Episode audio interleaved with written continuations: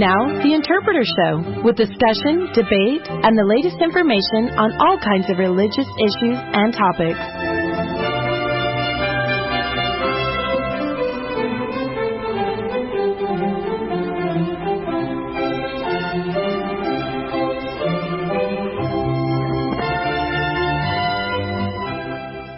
Welcome. This is Interpreter Radio. I'm your host, Martin Tanner. This program is brought to you by the Interpreter Foundation. Each Sunday night from 7 until 9 p.m. on KTalk Media. We welcome you to join us there or on any of the podcasts that we have on a variety of subjects, including all the Come Follow Me segments at interpreterfoundation.org. The mission of the Interpreter Foundation is to support the Church of Jesus Christ of Latter-day Saints through scholarship. We encourage and aid personal study and faith by providing accurate information to the public and church members about the Church. The Interpreter Foundation makes available free to everyone on the Internet scholarship on a wide variety of subjects at interpreterfoundation.org. We also respond to misunderstandings and also criticisms about the Church. Although we are not owned, controlled by, or affiliated with the Church of Jesus Christ of Latter-day Saints, we defend it and do scholarship about it. Nevertheless, the material published by the Interpreter Foundation is the sole responsibility of the authors and the foundation itself. This particular broadcast of Interpreter Radio is sponsored by LDSAgents.com, a network of over 3,000 friendly, top-quality real estate agents serving the Latter-day Saints in the United States and Canada for more than 20 years now.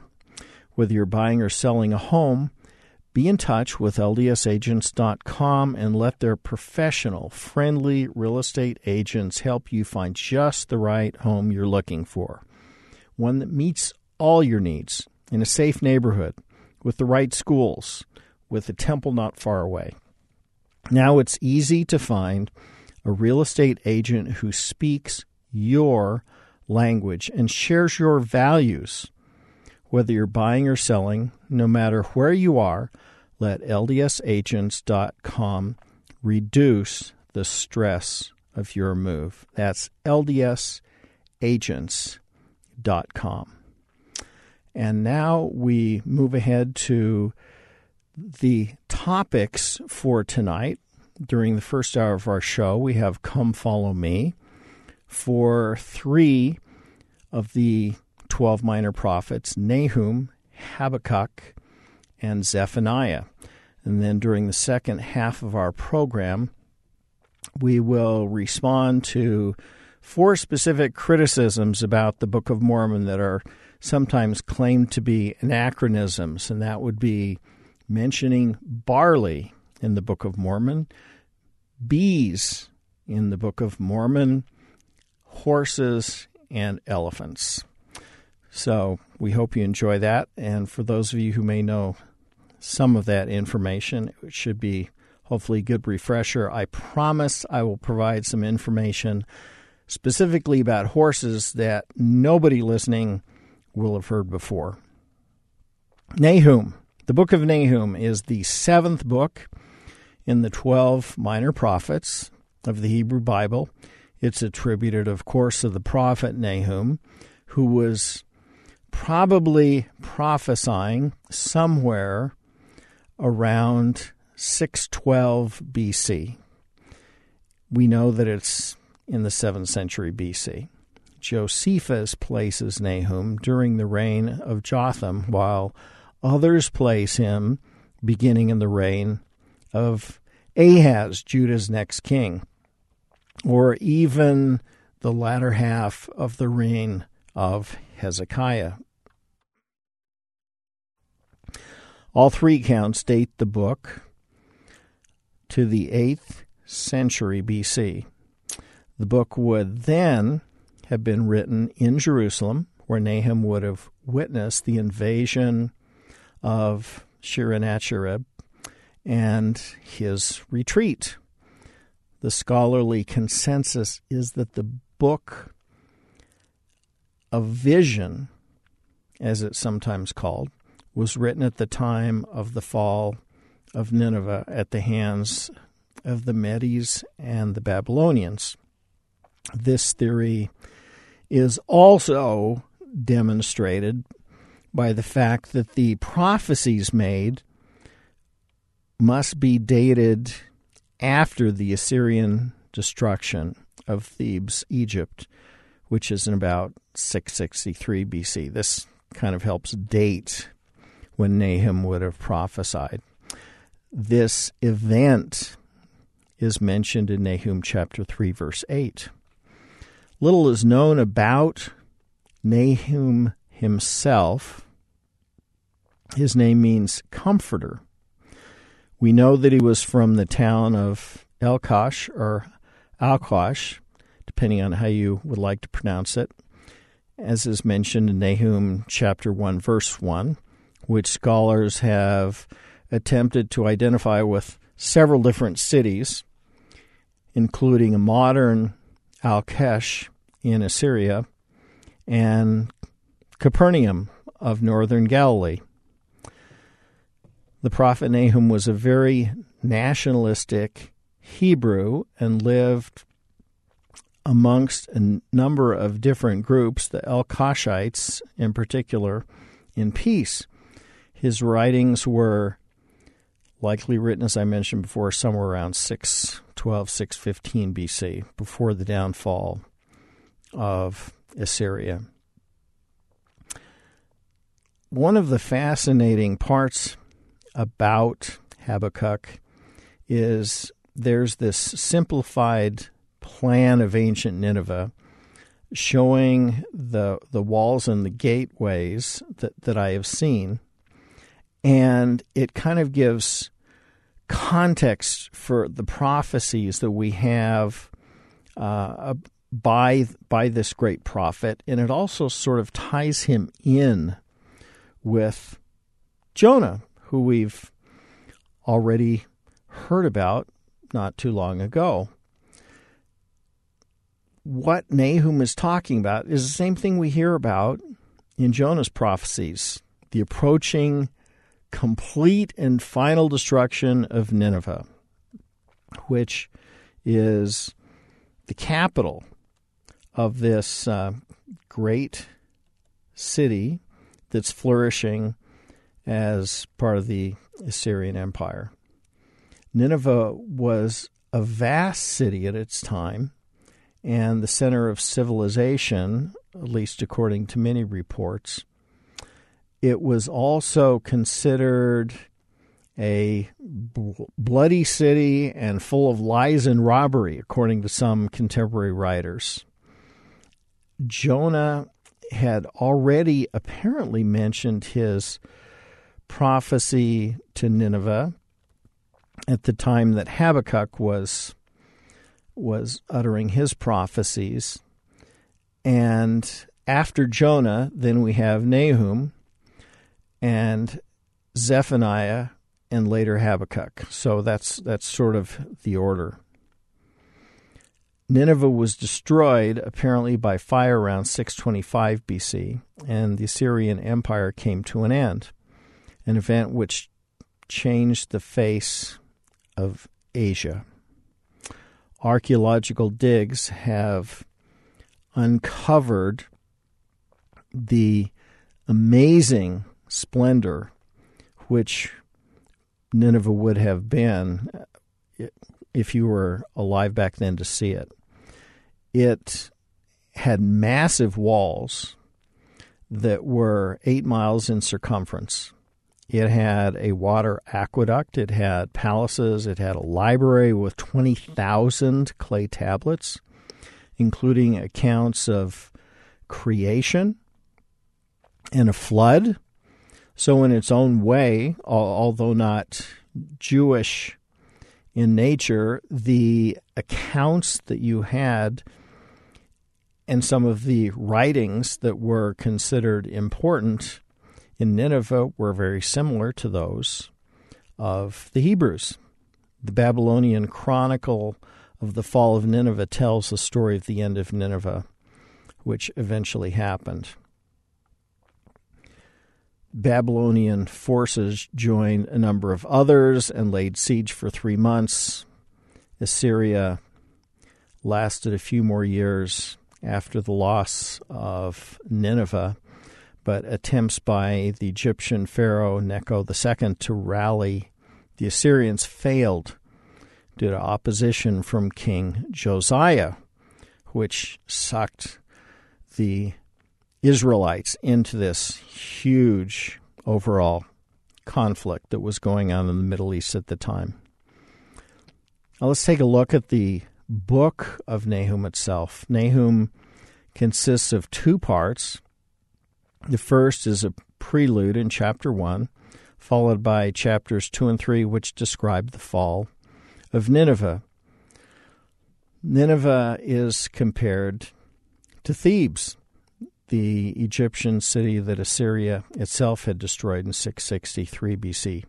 Nahum describes the siege and the frenzied activity of the troops in Nineveh as they try in vain, because it didn't work, to halt the invaders. Poetically, Nahum becomes sort of a part of the participants in the battle.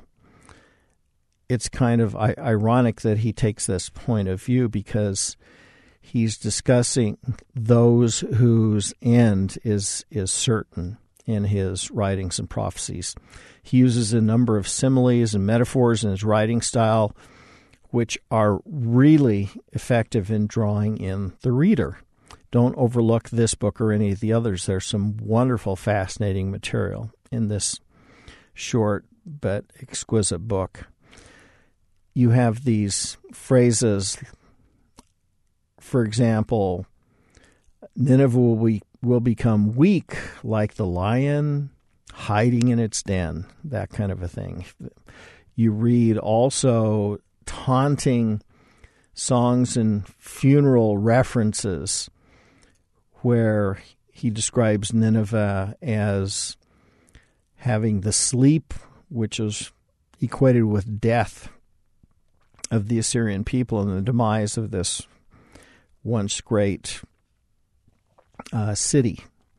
Nahum's prophecy carries a particular warning to the Ninevites of coming events. Although he's partly in favor of the destruction, because they've been so bad, he also would like to save them if possible. He's kind of conflicted if you read between the lines a little bit. One might even say that the book of Nahum is a celebration of the fall of Assyria. It's kind of like he's looking at what's happened and saying, yeah, you guys deserve this. This isn't just a warning or speaking positively of the destruction of Nineveh, it's also a positive encouragement and message of comfort for Israel and Judah and others, including us in these days, who have experienced cruelty.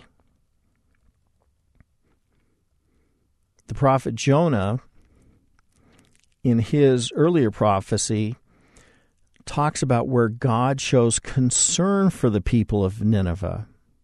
Of course, Nineveh saved when Jonah prophesies.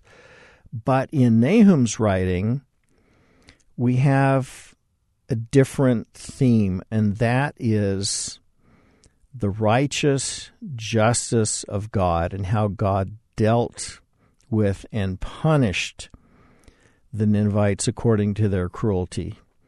The Assyrians had been used as God's rod of anger and the staff in their hands as God's indignation.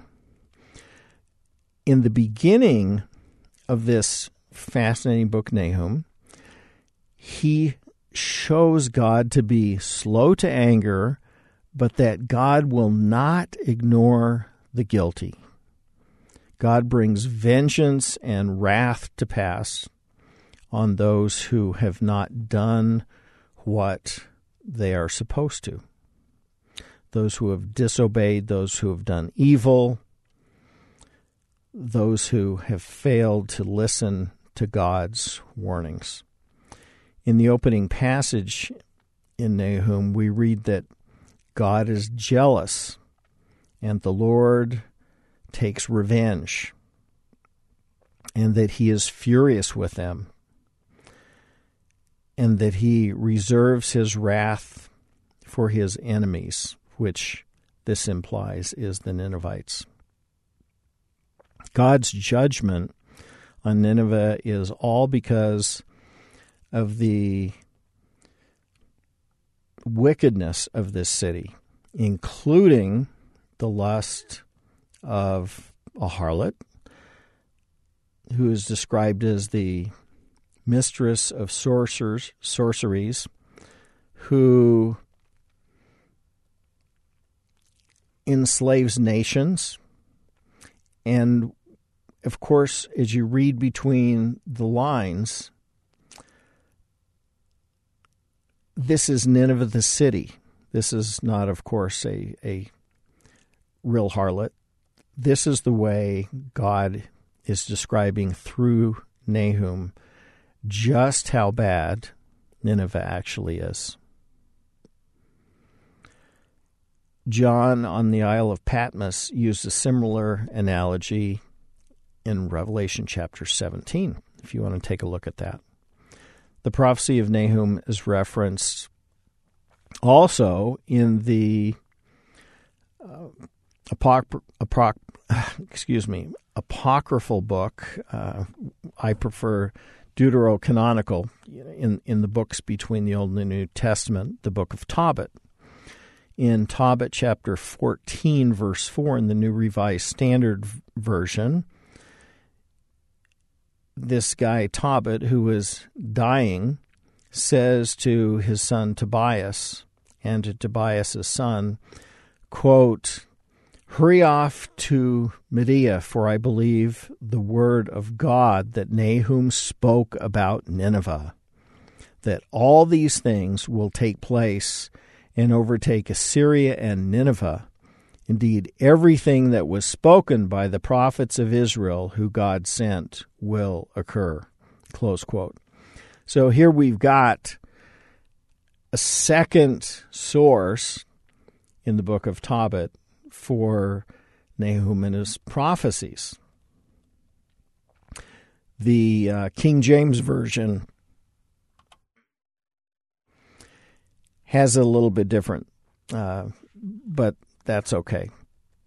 Habakkuk can be understood as an allusion to the history as described by Moses for the minor prophets in promising God's assistance to his people, who also have to be reminded of how God will reprimand them, but how he will help them even in a miraculous way, if needed, if they will only follow and obey him.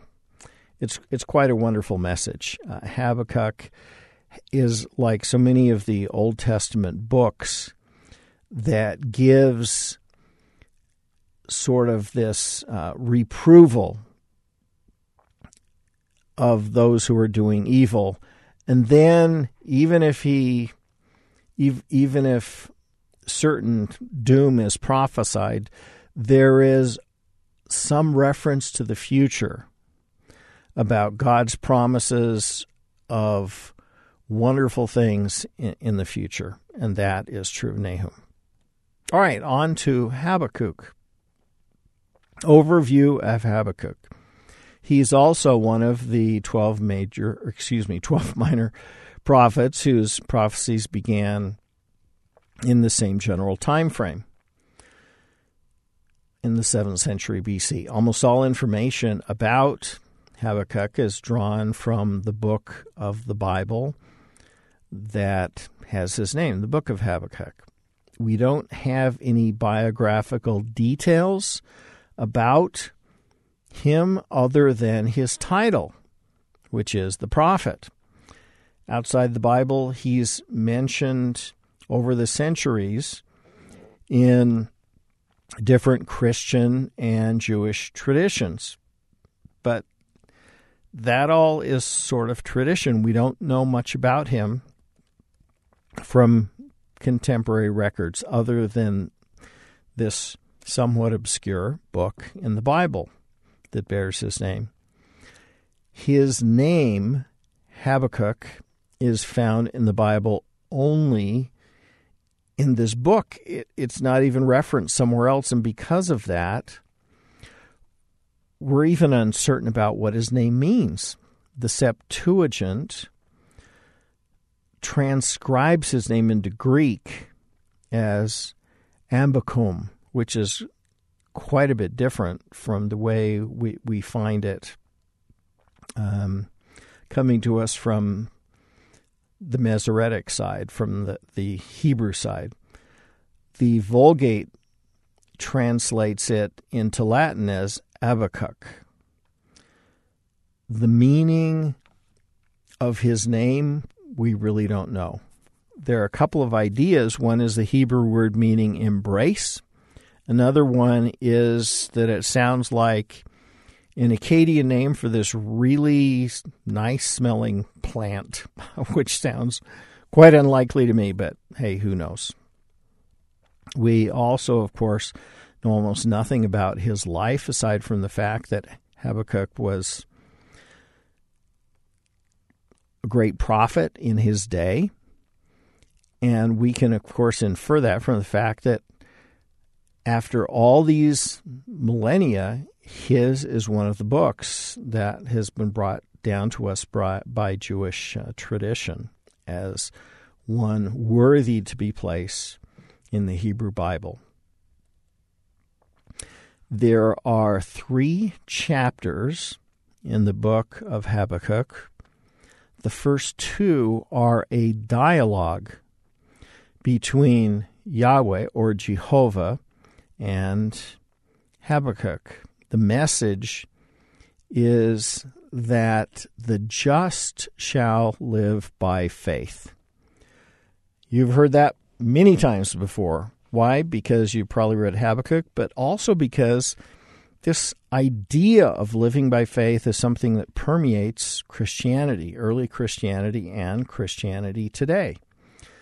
We hear even from contemporaneous and earlier Latter-day Saint prophets this idea that we're supposed to live by faith in God.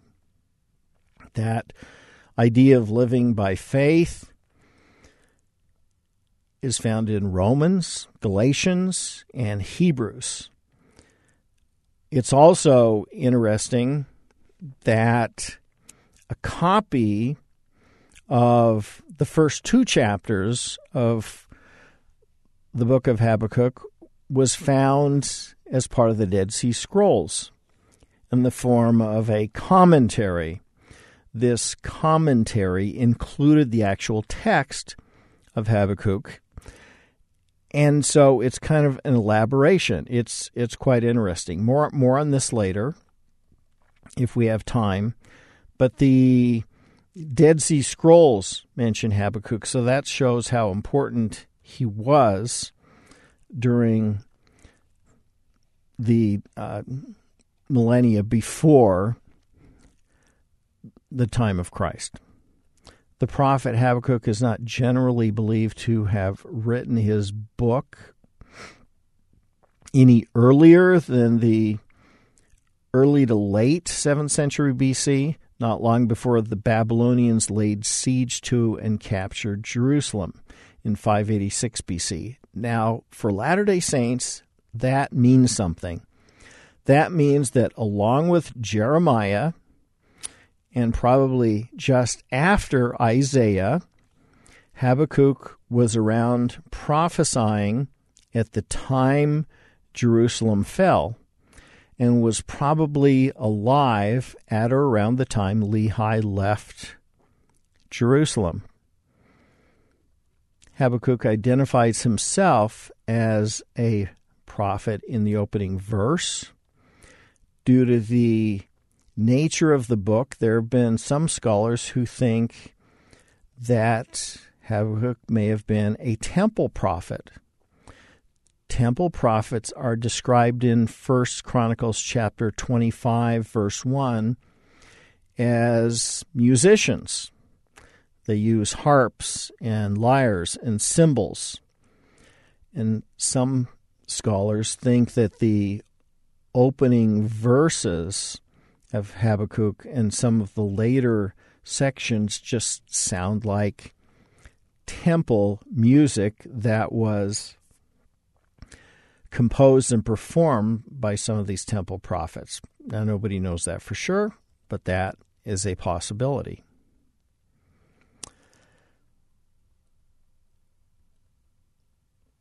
There's another fascinating Jewish tradition about who the prophet Habakkuk is. Although, as I mentioned before, his name doesn't appear anywhere else, there are some Jewish traditions that say Habakkuk the prophet was the Shunammite woman's son who was restored to life by Elisha the prophet in 2 Kings chapter 4, verse 16. Whether that's true or not, we don't know, but that's really a fascinating tie-in.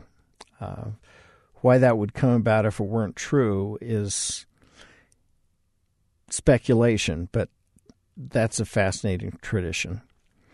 The prophet Habakkuk is also mentioned in the narrative of Bel and the Dragon, also part of the apocryphal books between the Old and the New Testament. I mentioned Tobit earlier. Bel and the Dragon is another in the books of the deuterocanonical additions to the book of Daniel that you find in the Apocrypha.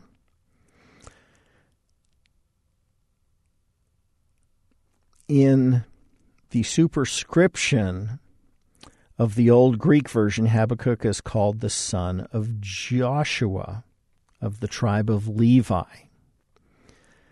And in this book, Habakkuk is lifted by, and by this book I mean Bel and the Dragon, Habakkuk is lifted by an angel to Babylon to provide Daniel with some food while he's in the lion's den. So, fascinating tradition there as well. Let's talk for just a minute about the Babylonian Empire in 600 BC. I mean, this is the time when Jerusalem fell. The Babylonian Empire was angry with Israel, and they were coming after it. References to the rise and advance of the Babylonians in chapter 1, verses 6 through 11, make it look like just before Jerusalem fell, Habakkuk was making his prophecies.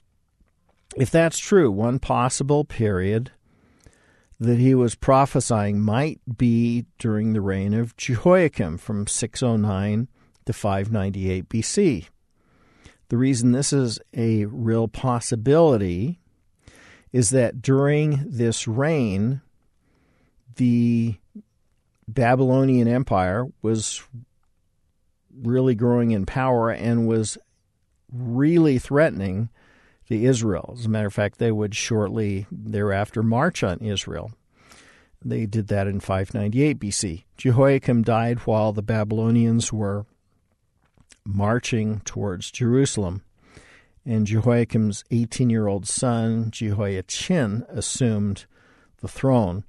Upon the Babylonians' arrival, Jehoiachin and his advisors surrendered Jerusalem after a pretty short time, with the transition of rulers and the young age and inexperience of Jehoiachin, they were not able to stand up against the Babylonian forces. There's just no chance that was going to happen.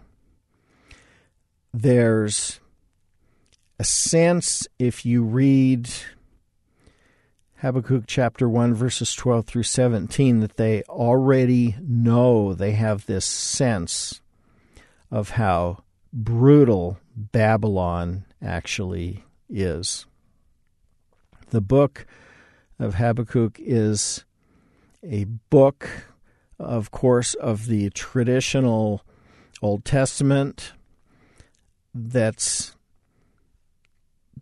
part of the 12 minor prophets in the Masoretic text.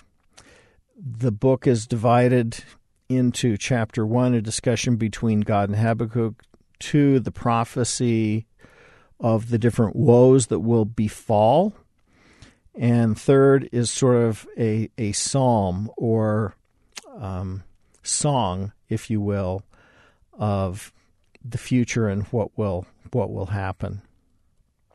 Habakkuk is a fascinating book. The major theme is that Habakkuk is trying to grow from a faith of perplexity. And why do I say that?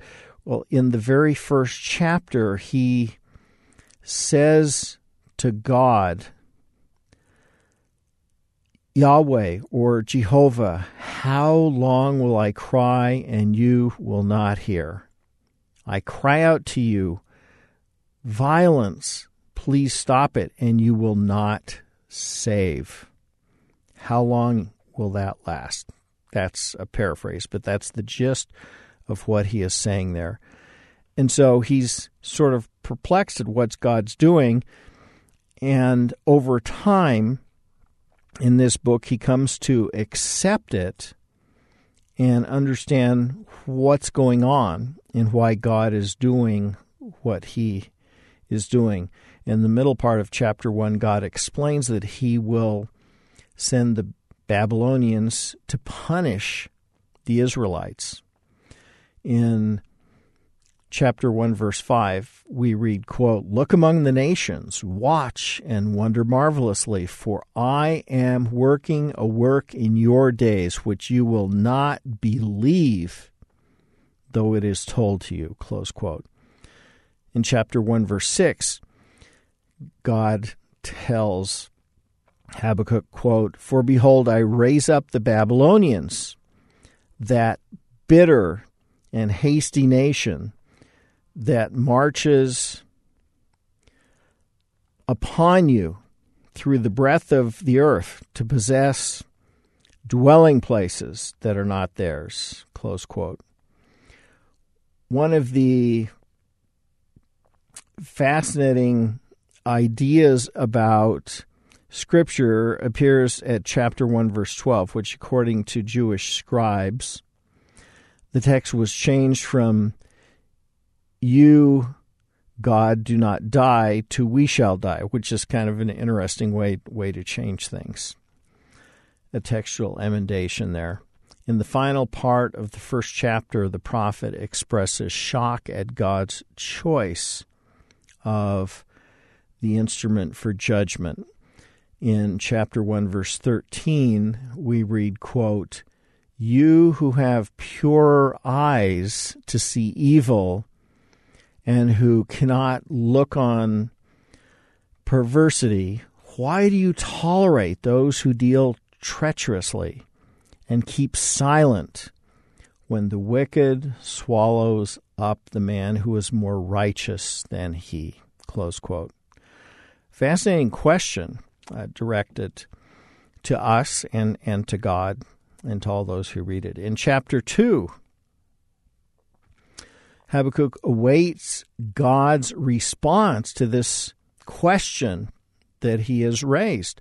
And God explains that he will also judge the Babylonians, and much more harshly. Quote, "Because you have plundered many nations," God's now talking to the Babylonians, "because you have plundered many nations, all the remnant of the peoples will plunder you because of men's blood and for the violence done to the land, to the city, and to all who dwell in it. Woe to him who gets an evil gain for his house." Close quote. This is Habakkuk chapter 2, verses 8 and 9. So fascinatingly here, especially in this book of Habakkuk, we learn that everything isn't black and white. God is using the evil Babylonians to punish the evil Jews. And then later, God will wreak punishment on those evil Babylonians as well. And eventually, the Jews will be restored. It's a fascinating description and use by God of those who are bad and those who are worse. So finally, in chapter 3 of Habakkuk, we have the prophet expressing his ultimate faith in God. Here, Habakkuk has matured. He's no longer questioning God or saying, "I don't understand. Why are you doing this?" Here he says, even if he doesn't understand, he's expressing faith. Quote, "For though the fig tree doesn't flourish, nor fruit be on the vines, the labor of the olive fails, the fields yield no food, the flocks are cut off from the fold, and there is no herd in the stalls. Yet I will rejoice in Yahweh," in Jehovah. "I will be joyful in the God of salvation." That's in chapter 3, starting in about verse 17 and going through to the end. Let's talk about the importance of the book of Habakkuk and wrap it up. Habakkuk is accepted as canonical by the Jewish and Christian faiths.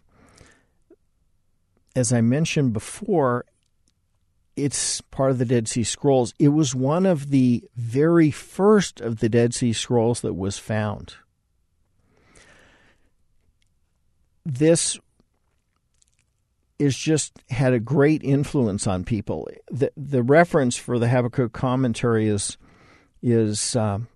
1QPHAB. This is cave number 1 of Qumran, and then it's designated HAB, meaning Habakkuk. It was, of course, discovered in 1947. The Dead Sea Scrolls version of Habakkuk commentary was published way back in 1951.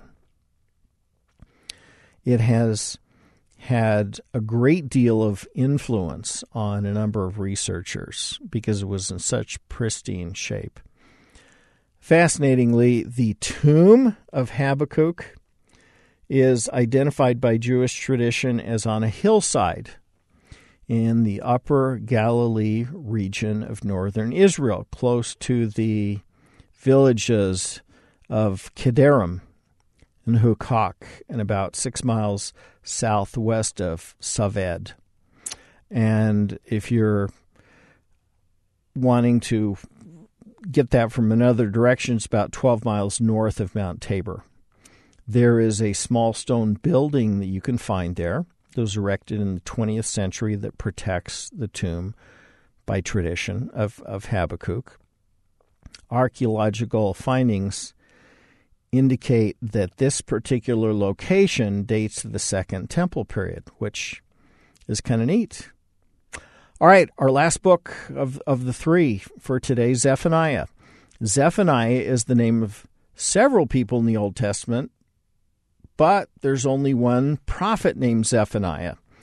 And he is a prophet who prophesied in the days of Josiah, king of Judah, 640 to 609. So we see here that he's also a contemporary of Jeremiah. He's just after, or perhaps contemporaneous, with Isaiah. He's at the same time as Habakkuk and also Nahum. So when we read in the beginning of the Book of Mormon that there were all these prophets of doom in Jerusalem and people were getting depressed, that's the inference of the opening passages of the Book of Mormon. The Bible bears that out. It's quite fascinating. And this is not something that Joseph Smith would have known, because he would not have known all these detailed times of when these events were happening. Zephaniah's name is transliterated to Sophronius in Bibles translated from the Vulgate, which is fascinating because to our Western ears, Sophronius and Zephaniah don't sound that similar. The name might mean concealed by Yahweh. In other words, Yahweh has hidden him, or he has been hidden by Yahweh, perhaps to protect him when the Babylonians come. It's a fascinating and sort of obscure reference. We don't know where he got his name or what it means. Zephaniah is the son of Cushi, the great-grandson of the king Hezekiah, 9th in the literary order of the 12 minor prophets. Zephaniah prophesied in the days of Josiah, ruler of the kingdom of Judah from 640 to 609, but before Josiah's reform in 621 BC, he started. The unique source containing the minimal knowledge of his personality is just the 3-chapter book we have in the Old Testament, Book of Zephaniah. That's all we know about him, basically. The scene of his activity was Jerusalem. That's where he prophesied. He seems to know the city of Jerusalem very well.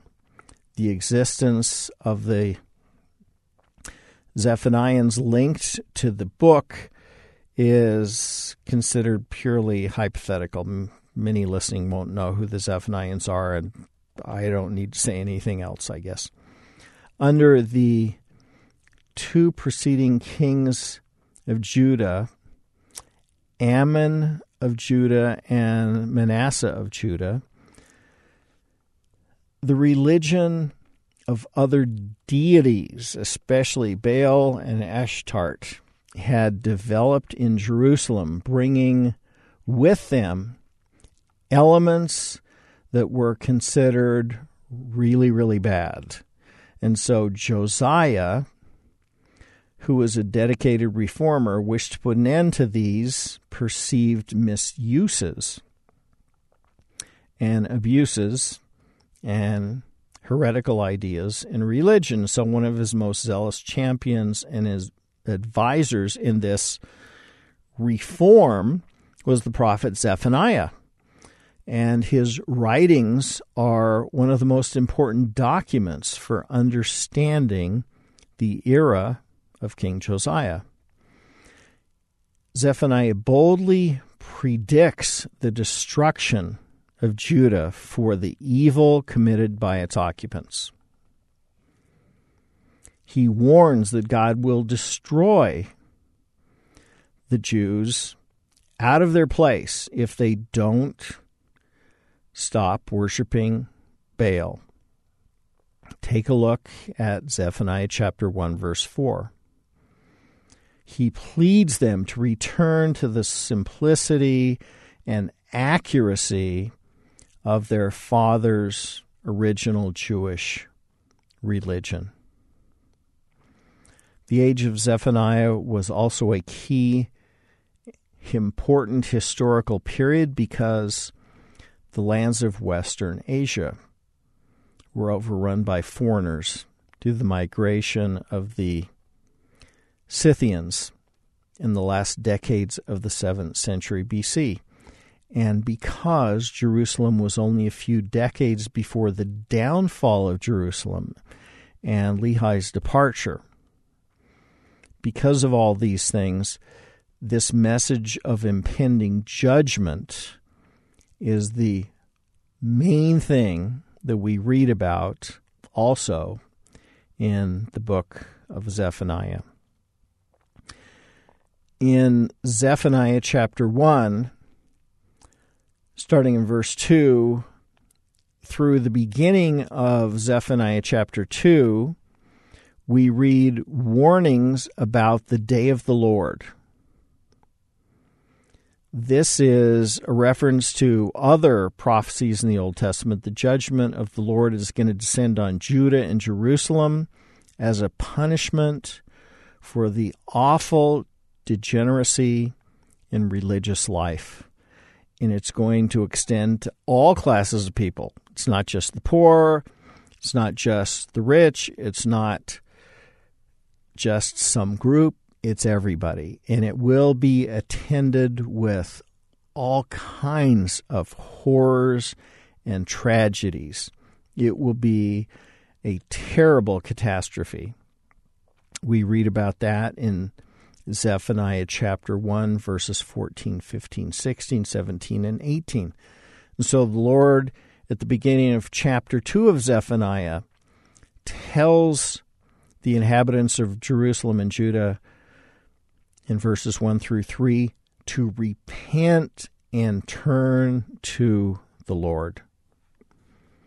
In Zephaniah chapter 2, verses 4 through 15, not only Jerusalem, but the entire world is subject to the judgments of God.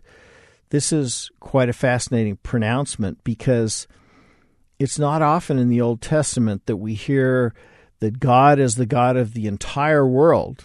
We read mostly about God being the God of the Jews, the God of the Israelites. As a matter of fact, Israel means God's people. This says God is the God of the entire world. And there are specific inclusions there. The Philistines, in verses 4 through 7, the Ammonites in verses 8 through 11, the Ethiopians in verse 12, and the Assyrians and Ninevites in verses 13 through 15. So it's pretty specific there. And in Zephaniah 3, verses 1 through 8, you have more about Jerusalem that is prophesied. Quote, "Woe to the provoking and redeemed city! She hath not hearkened to my voice, neither hath she received the discipline that I have given her." Close quote. This severe idea of a reckoning upon Jerusalem sounds really dire and would have sounded really dire to those who were listening to it. In Zephaniah chapter 3, verses 9 through 20, we also have this idea of a future kingdom of God. So you have a positive turn here, like with so many of the Old Testament prophets, in which the world will unite and turn to God, and there will be prosperity due to the kingdom of the Messiah, which will be enjoyed by all who are there. Then we also read that the last recorded prophecy of Zephaniah, which centers on this coming of the Messiah in the future. In Christianity, Zephaniah is commemorated with the other minor prophets in the calendar of the saints, and he's also been the inspiration for some wonderful music. The prophet Zephaniah is a fascinating but not often really appreciated prophet. He has a lot to say. And with that, we'll take a short break and we will be back. Stay tuned. This is Interpreter Radio, and I'm your host, Martin Tanner.